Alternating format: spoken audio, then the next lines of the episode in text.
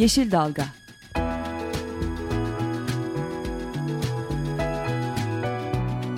Çevre mücadeleleri üzerine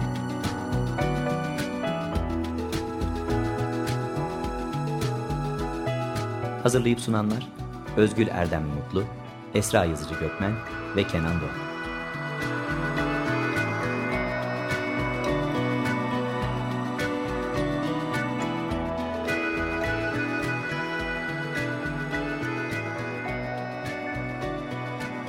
Yeşil Dalga programına katkılarından dolayı Willow Pompa Sistemlerine teşekkür ederiz. Merhabalar, Tema Vakfı tarafından hazırlanan Yeşil Dalga programında sizlerle birlikteyiz. Bu hafta Çevre Politikaları bölümümüzden Özlem Katısöz'le birlikte sunuyoruz programı. Hoş geldin Özlem. Hoş bulduk, merhabalar. E, konumuz da aynı zamanda bizimle birlikte stüdyomuzda Türk Toraks Derneği, Derneği Hava Kirliliği Görev Grubu Eş Başkanı Göğüs Hastalıkları Uzmanı Yardımcı Doçent Doktor Nilüfer Aykaç Kongar da bizlerle birlikte. Hoş geldiniz Nilüfer Hanım. Merhabalar, merhabalar. E, birazdan e, geçen hafta yayınlanan e, bir raporu konuşacağız. E, Temiz Hava Hakkı platformunun e, yayınladığı Türkiye'de Hava Kirliliği Kara Rapor isimli. E, belki biraz e, iç karartıcı e, veriler içeriyor ama e, durumu aslında çok güzel ortaya koyuyor durumun ne kadar vahim olduğunu. Onu konuşacağız. E, öncesinde ama e, haberleri bakacak olursak bu hafta bir iyi bir de kötü haberimiz var. E, Özlem istersen kötü haberle başlayalım. E, kötü haber Bodrum'da bir e, site için açılan araziye dikilen ağaçlar kurudu. Hı hı. E, bu ağaçların kuruması e, ciddi anlamda e, yörede tepki topladı. Tabii hı hı. Bodrum gibi doğasıyla e, çok önemli, kıymetli bir alan, diğer yandan turizmiyle kıymetli bir alan. E, dolayısıyla e, ağaçların kuruması da orada doğa severlerin tepkisini çekti. İnşaat bir site inşaatı evet. için e, aslında ağaçlar e, taşınarak e, 80 küsürdü e, evet. sanırım işte e, çam, e, akasya, Kıbrıs akasyası gibi ağaçlar e, bir yerden işin inşaat nedeniyle başka bir yere taşınmış. Evet, molozların e, için, bir sahaya. Evet, sahaya taşınmış yeniden dikilmiş ama ne yazık ki kurumuş. Kurumuş. Buna karşılık e, iyi haber de şu. ise e, kuruyan ağaçlar e, inşaat sahibi tarafından yeşile boyandığı için e, hala o ağaçları yeşil yeşil görebiliyoruz her ne kadar kurumuş da olsalar. Evet, ağaç hassasiyetimizde son Çok, nokta evet, diyebiliriz. Yeşil hassasiyetimizde. yeşil hassasiyeti aynen.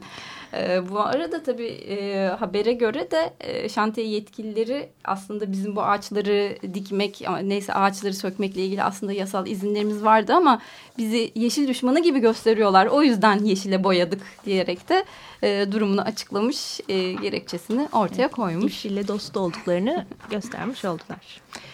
Ee, daha ciddi konulara geçecek olursak evet e, dediğimiz gibi bu kara raporu e, konuşacağız. E, şimdi hava kirliliğinden konuşacağız. Hava kirliliği nedir, e, nelere yol açılıyor ama e, hep üzerinde de durduğumuz üzere Türkiye'de hava kirliliğinin en önemli kaynaklarından biri de kömürlü termik santraller. Hı hı. Bunlarla ilgili de aslında bir e, yakın zamanda Evet. E, bir gelişme yaşandı. Yani bu termik santral e, yapımını etkileyecek. Evet, termik santrallerin e, etkileriyle ilgili her geçen gün başka bir veri ortaya konuluyorken e, diğer yandan da aslında idare tarafından da kömürlü termik santraller işte kömür madenciliği ile ilgili çalışmaların da e, bir şekilde teşvik e, edilmesi için e, de girişimler var.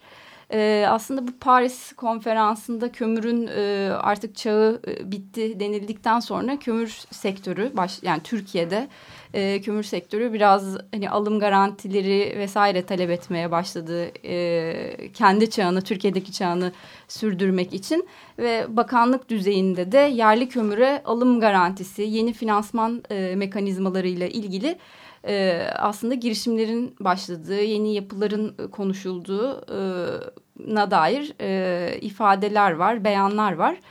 Ee, bir yandan hem ek ekonomik hem de teknik açıdan elverişsiz olduğu için yatırımcılar tarafından kabul görmeyen e, yerli yerli kömür hı hı. yani lignit, e, Türkiye'de en çok olan aslında kömür tipi e, idare tarafından işte çeşitli teşvik mekanizmalarıyla tekrar gündeme getirilmeye çalışılıyor. Bu e, yerli kömürle ilgili yatırımların e, desteklenmesine çalışılıyor ne yazık ki. He, Türkiye'de de yani hep yurt dışı karşılaştırıyoruz. Yine ufak bir e, karşılaştırma vermek gerekirse Türkiye'deki yatırımlar işte yerli kömüre, kömürlü termik santrale yönelik e, ken ve gittikçe artarken örneğin 2015 yılında dünyadaki e, yenilenebilir enerji yatırımlarına yönelik de bir yeni bir rekor kırılmış. Yani dünya çok farklı bir yönde e, ilerlerken hızla e, biz hala e, kömürlü e, kömür çıkartıp kömür madenciliği ve kömürlü termik santrallere e, teşvikler veriyoruz. E, bu yatırımları destekliyoruz. Aynen evet yani e, son e, birkaç yılda çok yüzdesel olarak da ciddi maliyet düşüşleri yaşanıyor yenilenebilir enerjide. Hep kömür yatırımları ile ilgili en büyük gerekçe şeydi işte kömür yatırımı ucuz. İşte hala yenilenebilir enerji bu kadar maliyet açısından ucuz değil e, diye ama hani artık gidişatta böyle olmadığını açıkça gösteriyor aslında. Evet, e, hemen buradan zaten e, kömür termik santral demişken e, Nilüfer Hanım'a dönelim. Tekrardan hoş geldiniz. E, geçtiğimiz hafta evet, Temiz Hava Hakkı platformu bir e, rapor yayınladı. E, Türkiye'deki hava kirliliği durumunu ortaya koyan. E, isterseniz önce Temiz Hava Hakkı platformu e, hem Nilüfer Hanım hem Özlem'e de e, sormuş olayım. E, bu Temiz Hava Hakkı platformundan e, başlayalım. Ne amaçla kuruldu? Ee, öncelikle teşekkür ederim davetiniz için. Çok sıcacık da bir ortam var burada. Ee, Hava Hakkı platformu 2014'ün sene sonlarına doğru çalışmalarına başladı. Aslında sanıyorum Türkiye'de ilk bir e, bir sürü sivil toplum kuruluşuyla birlikte tıp örgütleri, hekim örgütleri bir araya geldi. Ve biz aslında temel olarak çıktığımız nokta şuydu. Daha yaşanılabilir, solunabilir bir yerde yaşamak istiyoruz. Ve temiz hava hakkı bir haktır e, ve herkes temiz hava e, olan yerde yaşamak e, te, bir temel olarak bir haktır dedik hı hı. ve böyle bir platform kuruldu. E, tam olarak e, Haziran 2015 Haziran'da tam olarak e, platform kurulmuş oldu yasal olarak e, başladı çalışmalarına. Ve e, kaç tane örgüt var? 18 tane örgüt var. Bu anlamda oldukça da geniş bir örgüte sahip. Kimler var? İşte Tema var, Özlem de burada. E, Çevre için Hekimler Örgütü var, Greenpeace var. E, Hasuder var, Türk Tabipler Birliği var, Türk Toraks Derneği var, işte Türkiye Solunum Araştırmaları Derneği var. Ee, onun haricinde Yeşil Düşünce Derneği var, Yuva Derneği var ve aslında buradaki tüm örgütler şunu söyledi. Biz e, burada hava kirliliğinin karşısındayız. Hı. Ve e, sivil toplum kuruluşları zaten yıllardır bu alanda çalışan sivil toplum kuruluşları ve bilimsel ekip birleşerek hava kirliliğinin Türkiye'de nasıl olduğunu ortaya koymak ve e, aslına bakarsanız da sağlık etkilerini de e, daha görünür haline kurmak istediler. Böyle bir platform e, platform hani bu zamana kadar bir sürü e, çalışma yaptık, toplantılar da yaptık, birkaç projemiz de var ama e, geçen hafta kara rapor, belki de kapkara demek daha uygun, kara raporu sundu. Kara rapor genel olarak şunu söylüyor, Türkiye'nin havası kirli. Evet, Türkiye'nin havası kirli. Ee, belki Özlem buna bir şeyler ekler mi? Ee, tema olarak bir şeyler söylemek ister mi? Ona isterseniz sözümü bırakayım. Ee, Nilüfer Hanım'ın da dediği gibi e, temiz hava bir haktır diyerek yola çıktı. Çevre Hı. örgütleriyle sağlık örgütlerinin bir araya e, gelmesiyle e, ortaya çıkan bir platform. Temiz Hava Hakkı platformu. Hı. E, hava kirliliği de tabii ki platformun ana çalışma konusu. Hatırlarsanız geçtiğimiz e, aylar boyunca Türkiye'de ciddi anlamda birçok şehirde hava kirliliği e, atakları yaşandı. Yani sağlığı e, tehdit edici düzeye çıktı e, hava kirliliği düzeyleri. E, bundan da hareketle hani e, bir araya gelme amacımız da e, budur diyerek Temiz Hava Hakkı platformu olarak da bununla ilgili bir hani bilimsel olarak da meseleyi ortaya koyan bir çalışmanın aslında gerekliliği fark edildi ve özel ya başta sağlık hekim örgütleri olmak üzere bu raporun yazılması arzulandı, istendi. Belki hani ilk önce bu hava kirliliği nedir konusunda hani, hani diyoruz hem hava kirliliği kötü ama neden kötü hani ne, ne oluyor da hava e, kirli olarak kabul ediyoruz konusunda belki e, biraz giriş yapalım Nilüfer Hanım ne dersiniz? Evet yapalım elbette. Hava kirliliği çok geniş bir kavram aslında bakarsanız. Ne diyoruz? Havanın kirlenmesi, atmosferin kirlenmesi. İşte bu fiziksel bir ajan olabilir, biyolojik bir e, ajan olabilir. E, ya da kimyasal bir ajan olabilir. Atmosferin kirliliği. Niye biz bu kadar hava kirliliğiyle uğraşıyoruz? Bir e, göğüs hastalıkları uzmanı olarak evet hava kirliliği insan sağlığına zararlıdır diyorum.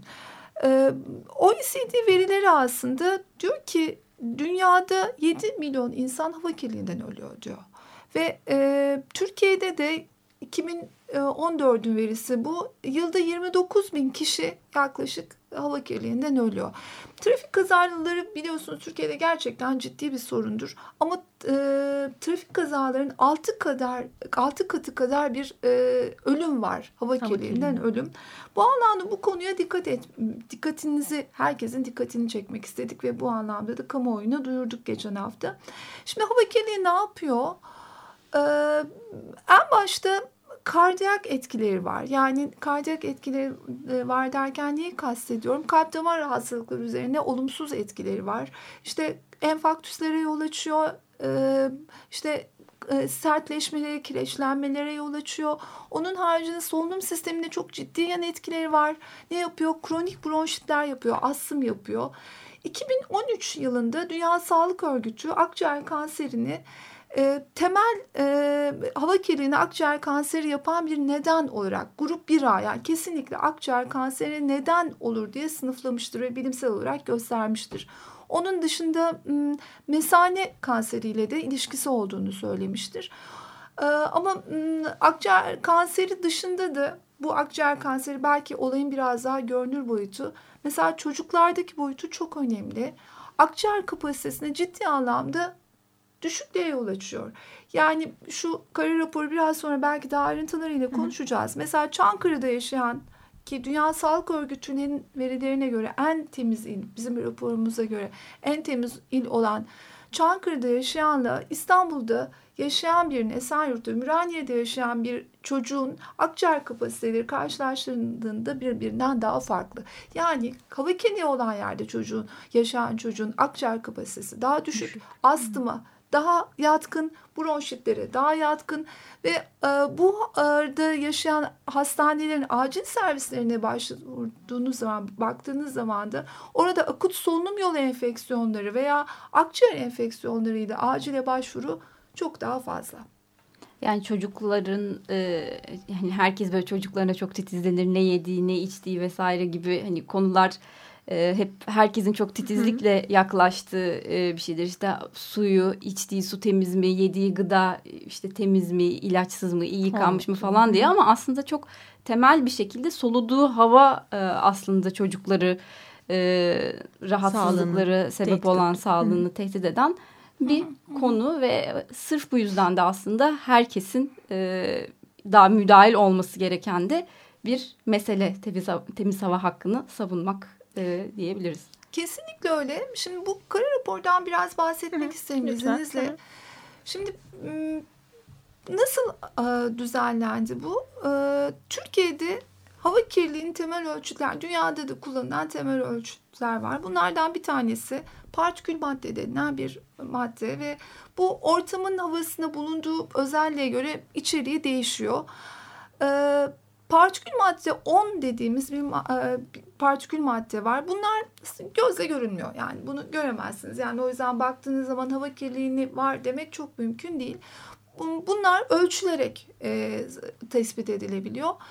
Ee, Şehircilik ve Çevre Bakanlığı bu hava kirliliği ölçütüyle ilgili bir sayfası var. Her günde bu sayfadan hava kirliliğinin nasıl olduğunu, hangi ilde nasıl olduğunu bize duyuruyor aslına bakarsanız. Türkiye'de de bir takım istasyonlar var. Burada istasyonlar temel olarak sülfür kükürt bakıyor ve PM10'a bakıyor. PM10 e, dediğim gibi saç kılının işte onda biri falan hiçbir şekilde görünmeyen bir partikül. Bizde yaklaşık 190 merkezde sanıyorum e, bu istasyonlar kurulmuş ve PM10 ile birlikte sülfür dioksite bakılıyor.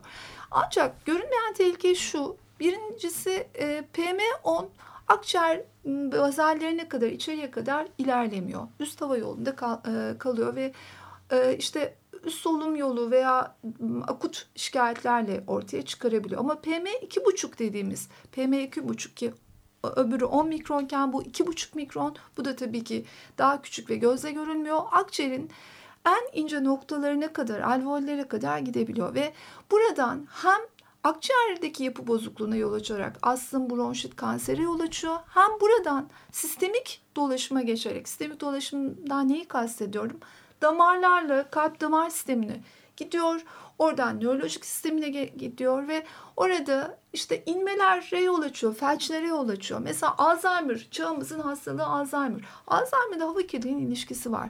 Çocuklarda otizm, otizmle hava kirliliğinin ilişkisi var. Mesela infertilite, yani bir sürü merkezler var infertilite yani kısırlık tedavisi ilgili bir sürü merkezler var. Bunlarla da hava kirliliği gösterilmiş. Peki tekrar PM10'a döneyim. Ee, Türkiye'de 2015 yılı için kabul edilen PM10 düzeyi 56 e, mikrogram e, e, metreküpte.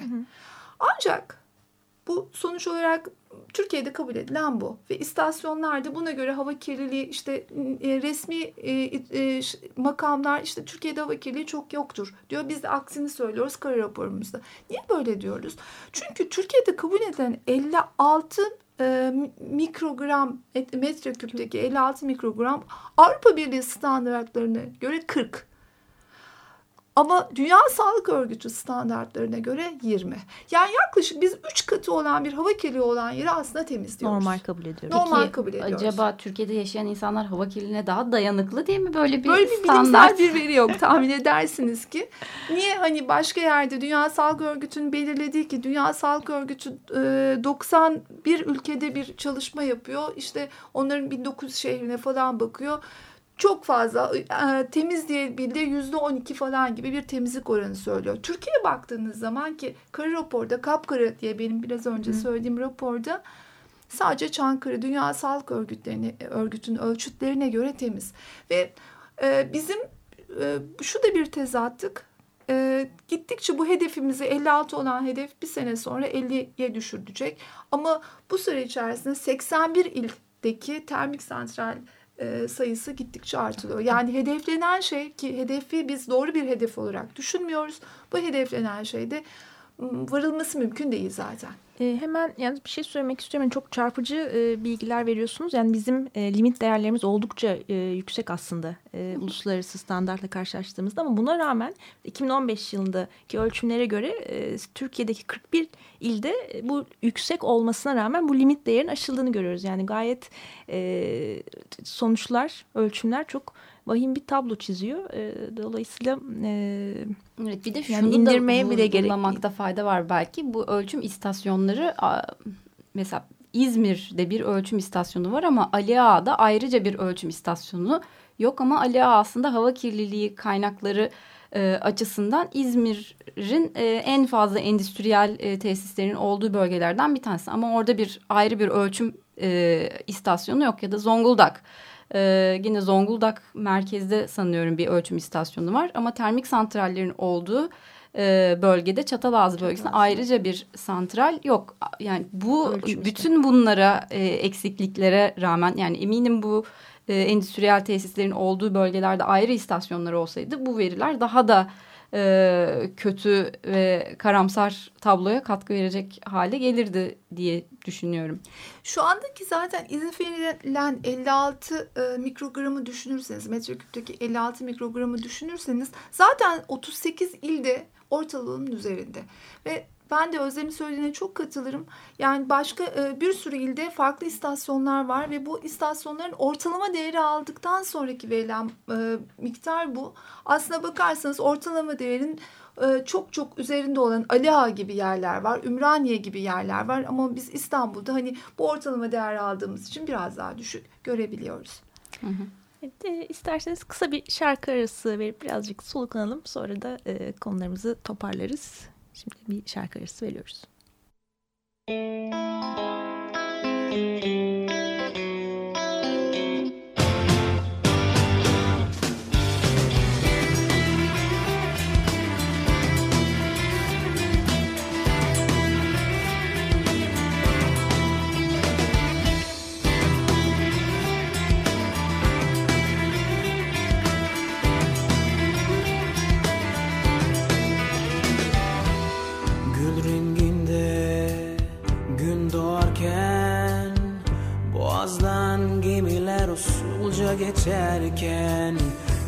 çıkalım bu şehirden. Ağaçlar gökyüzü ve toprak uyurken Dolaşalım kumsallarda. Çılgın kalabalık artık uzaklarda. Yorulursan yaslan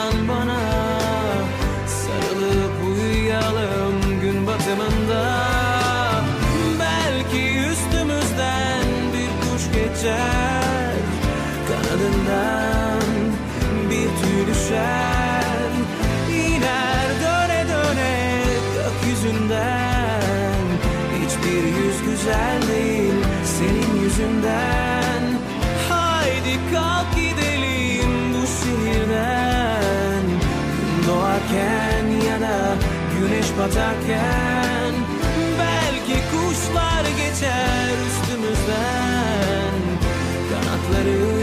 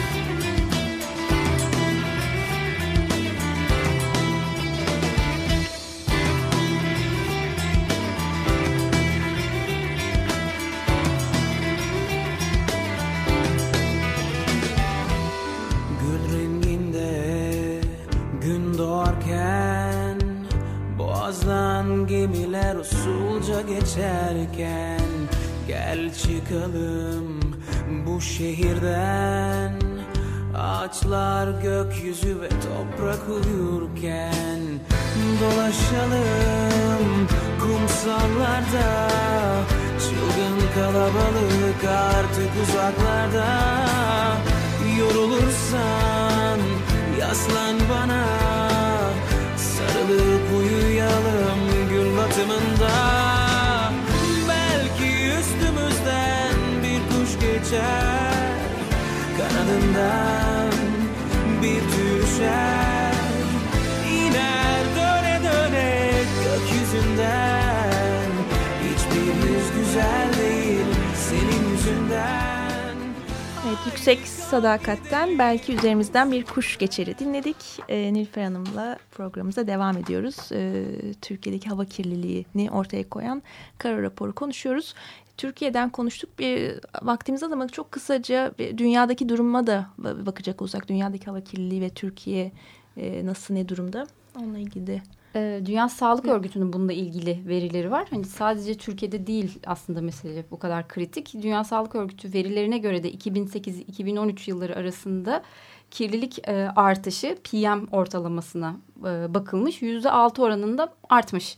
E, bazı bölgelerde %28'e kadar aslında hava kirliliğinin e, arttığı e, görülüyor. Yani gerçekten ciddi bir e, sorun olarak e, karşımıza çıkan bir mesele. E, ve tabii şunu da belki hatırlamakta fayda var. Yani hava kirliliğinin tek kaynağı e, termik santraller, enerji tesisleri değil. Hı hı. En büyük belki mesele onlar ama kara raporda da hava Türkiye'de hava kirliliği raporunda da e, aslında ortaya çıkan veriler ulaşımdan kaynaklanan sanayiden e, kentle çarpık kentleşmeyle beraber Isınma. ısınmadan e, plansız e, işte sanayileşmeyle beraber e, emisyonlardan kaynaklanan e, hava kirliliği verileri e, raporda anlatılan. E, zaten fazla zamanımız da kalmadı. E, tekrar Nilüfer Hanım'a dönelim ve belki platformun e, bu raporla beraber neler öneriyor, e, bu sonuçları ortaya koyduktan sonra neler yapılması gerektiğine dair önerilerinden kısaca bahsedebiliriz. Küçük bir şey eklemek isterim. Tabii Türkiye'de ki. hava kirliliği ne oldu? Aslında kara raporda da e, belirttik biz bunu. 2013, 2014, 2015'e bakıldığı zaman hava kirliliklerinde PM10'a baktığımız zaman ciddi oranda artış var. Tek bir tane il var hava kirliliği oranının azaldığı Zonguldak. Onda da belki kaliteli kömür daha öncekilere göre daha e, kaliteli kömür kullanmaları bir neden olabilir. Ama tüm illerde genel olarak hava kirliliği artmış. Şimdi bu kadar hava kirliliği artıyor. Biz hala ortamlamalar Avrupa Birliği Daha önemlisi Dünya Sağlık Örgütü seviyelerinde değiliz. Ee, ama biz hala termik santral yapmak istiyoruz. 81 tane termik santral yapmak istiyoruz. Bu çok e, kesindir ki hava kirliliği Türkiye'de daha fazla artacaktır. Aslında dünya değişiyor. E, nasıl değişiyor? Yenilenebilir enerjiye doğru değişiyor ve biz hala fosil yakıtlarla uğraşıyoruz. Fosil yakıtlar e, hem PM10 üzerinden PM10'u PM2,5 partikül madde biraz önce bahsettiğim maddeyi artırıyor. Hı hı. Hem de kükürtü artırıyor ve bunların hepsi de e, aslına bakarsanız insan sağlığına zararlı. Daha geniş bir perspektifte baktığınız zaman da bu hava kirlilikleri ne yapıyor? İklim değişikliklerine yol açıyor ve dünya ısınıyor. İşte türlerin kaybı, canlı türlerinin kaybedilmesi, buzullar eriliyor ve e, inanılmaz başka türlü sorunlar ortaya çıkacak. Biz ne diyoruz aslına bakarsanız? Biraz önce bahsettim PM2,5'tan, partikül madde 2,5'tan bahsettim. Partikül madde 2,5 Türkiye'de ölçülen 18 tane bildiğim kadarıyla istasyon var. PM2,5'un ölçülmesini istiyoruz. Ve gerçek aslında sağlık üzerine, akciğer e, üzerine e, temel etkileri PM2,5 üzerinden olduğu için bununla ilgili değerlerin ölçülmesini istiyoruz. Ne yapılmasını istiyoruz? Artık fosil yakıtlar değil daha yenilenebilir enerji üzerinden bir ısınma e, sağlanmasını Politikaları. istiyoruz. Politikaları sağlanmasını istiyoruz. Enerji o şekilde e, sağlanmasını istiyoruz. Onun haricinde Türkiye'de önemli de bir sorun var. Aslında e, iç ortam kirliliğini de belki konuşmak lazım. İç ortam kirliliği de özellikle e, katı yakıtların ev içinde kullanılmasıyla birlikte oldukça ciddi sorunlar haline gelmeli. Ve bu anlamda son söz belki süremiz çok azalmış bunu fark ediyorum. E, hava kirliliği olduğu yerlerde duyurulmalı ve buna karşı önlemler alınmalı. Dizel yakıtlar, emisyonlar artırılmalı ve e, belki yenilenebilir enerjinin yolu açılmalı, açılmalı. termik santrallerin değil. Evet, çok daha e, detaylı bir şekilde de herkes e, Türkiye'de hava kirliliği kara rapor inceleyerek tüm bu e, verileri, önerileri de e, görebilirler. Evet programımızın maalesef yine sonuna geldik. Türk Toraks Derneği Hava Kirliliği Görev Grubu Eş Başkanı Göğüs Hastalıkları Uzmanı Yardımcı Doçent Doktor Nilüfer Aykaç Kongar bizlerle birlikteydi. Çok teşekkür ediyoruz kendisine. E, haftaya görüşmek üzere. Hoşçakalın. Hoşçakalın. Çok teşekkürler. Yeşil Dalga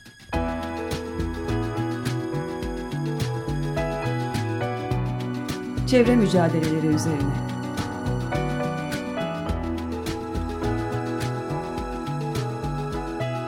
Hazırlayıp sunanlar Özgül Erdem Mutlu, Esra Yazıcı Gökmen ve Kenan Doğan.